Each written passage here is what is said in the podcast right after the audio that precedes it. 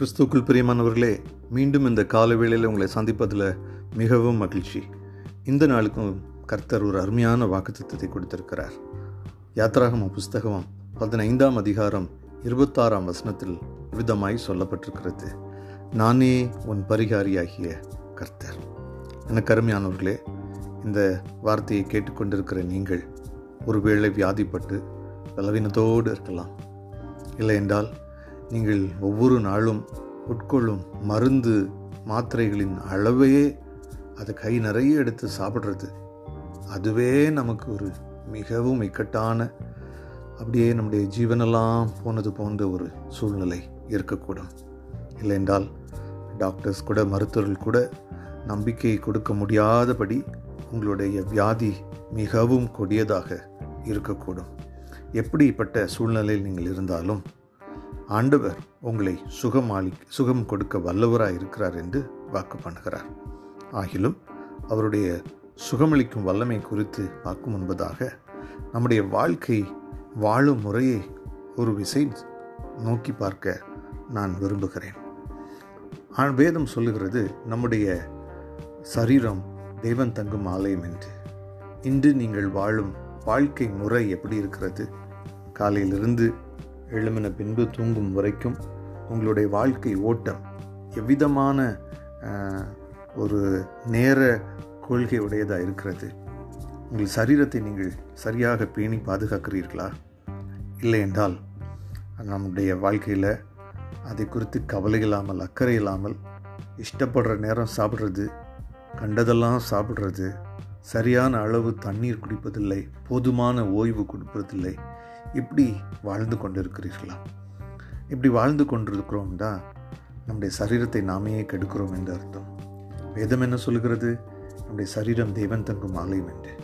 ஒருவன் தேவனுடைய ஆலயத்தை கெடுத்தால் தேவன் அவனை கெடுப்பார் என்று எச்சரிப்பு கொடுக்கிறது.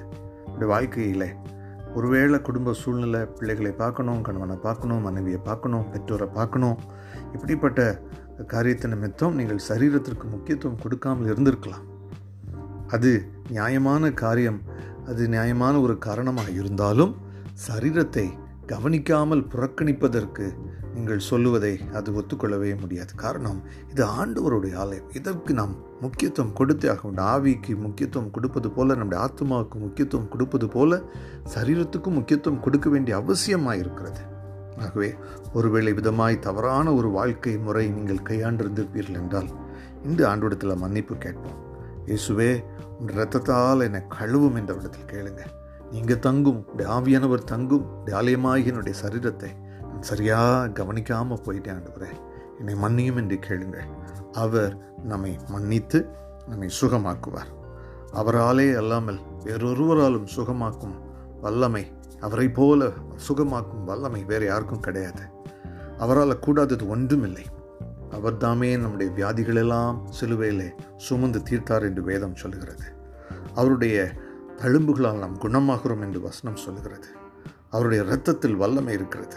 இந்த உலகத்தில் கிடைக்கும் மருந்தெல்லாவற்றை விட சிறந்த மருந்து இயேசுவின் ரத்தமே எவ்வளவு ஒரு நம்பிக்கையில்லாத சூழ்நிலையில் இருந்தாலும் ஆண்டவர் அந்த சூழ்நிலையை மாற்றி உங்களுக்கு சுகம் கொடுத்து மீண்டும் எழும்பி நிற்க பண்ண வைக்கிற வல்லமை அவருக்கு இருக்கிறது. அவரால் முடியும்.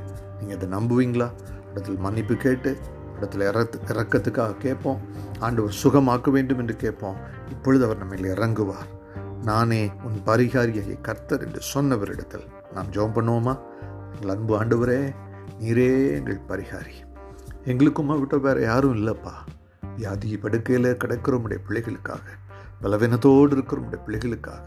மருந்து மருந்து மருந்து என்று கிடைக்கும் சம்பளத்தெல்லாம் மருந்து மாத்திரைகளுக்கு செலவு பண்ணி வேற வழி தெரியாமல் வாழ்ந்து கொண்டிருக்கிற இக்கட்டான சூழ்நிலை இருக்கிற உடைய பிள்ளைகளுக்காக ஜெபிக்கிறேன். மனம் இறங்கும் சுவாமி ஒருவேளை வாழ்ந்த நாட்களிலே சரீரத்திற்கு முக்கியத்துவம் கொடுக்காமல் சரீரத்தை அண்டவரை கவனிக்காமல் விட்ட பாவத்தை நீர் மன்னிக்கும்படி ஜெபிக்கிறோம்.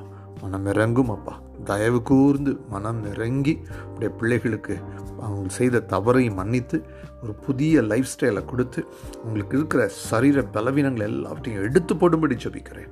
சுகம் கொடுப்பீராக. இப்பொழுதே எவ்வளவு கொடிய சூழ்நிலையில் இருந்தாலும் உடைய தழும்புள்ள கரத்தை உடைய பிள்ளைகள் மேல் வைத்து இப்பொழுதே ஒரு சுகம் உண்டாகட்டும் என்று சொல்லி ஜெபிக்கிறேன். எவ்வளவு பெரிய வியாதியாக இருந்தாலும் இப்பொழுது சுகம் உண்டாகட்டும். இல்லையென்றால் அடிக்கடி அவர்களை பாதர் பண்ணுற தலைவலி கழுத்து வலி போன்ற பிரச்சனைகளாக இருந்தாலும் முட்டு வலிகள் போன்ற பிரச்சனைகள் இப்பொழுது இயேசுவின் நாமத்தில் நீங்குவதாக என்று நஸ்ரீனாக இயேசுவின் நாமத்தில் கேட்குறோம். சுகத்தை எடுத்துக்கொள்ளுகிறோம். நல்ல பிதாவே ஆமே ஆண்டவர் உங்களை சுகப்படுத்துகிறார் நம்புங்கள். இனிமேல் நன்றாக நம்முடைய சரீரத்தை பேணி சுகமாய் வாழுவோம். ஆண்டவர் உங்களோடு இருப்பாராக. ஆமேன்.